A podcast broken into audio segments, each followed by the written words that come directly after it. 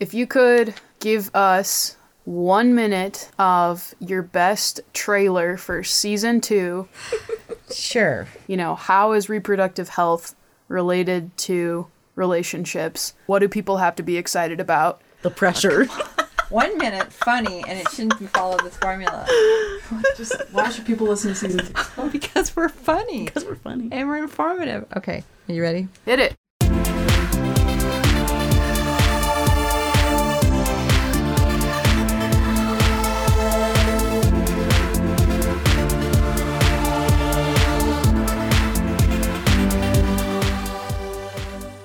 Just to give you a sneak peek about some of the things that are coming up, you know, we're going to talk about attraction, Relationships. relationships, unrequited love, jealousy. jealousy.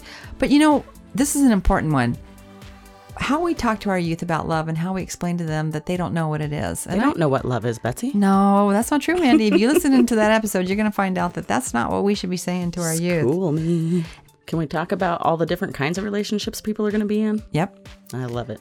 And then we can't ignore the elephant in the room. And that's, you know, relationships end When relationships end. and what to do when they do and to avoid the pitfalls of feeling that feeling of isolation.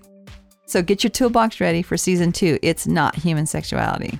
I'm Dr. B. And Mandy Johnson. Tune in. Great job. It's Not Human Sexuality is hosted by author and reproductive biologist Dr. Betsy Cairo and certified sexuality education teacher Mandy Johnson. I'm their producer, Hannah Copeland. Our second season is coming out right around when you need it the most, Valentine's Day next year. In the meantime, I hope you stay subscribed for teaser episodes like this one. Tell your friends to catch up on season one. And if you haven't already, we're wondering do you have any questions for our relationship experts for season two? Well, you should send us an email to info at lkbthwys.org. Till next time.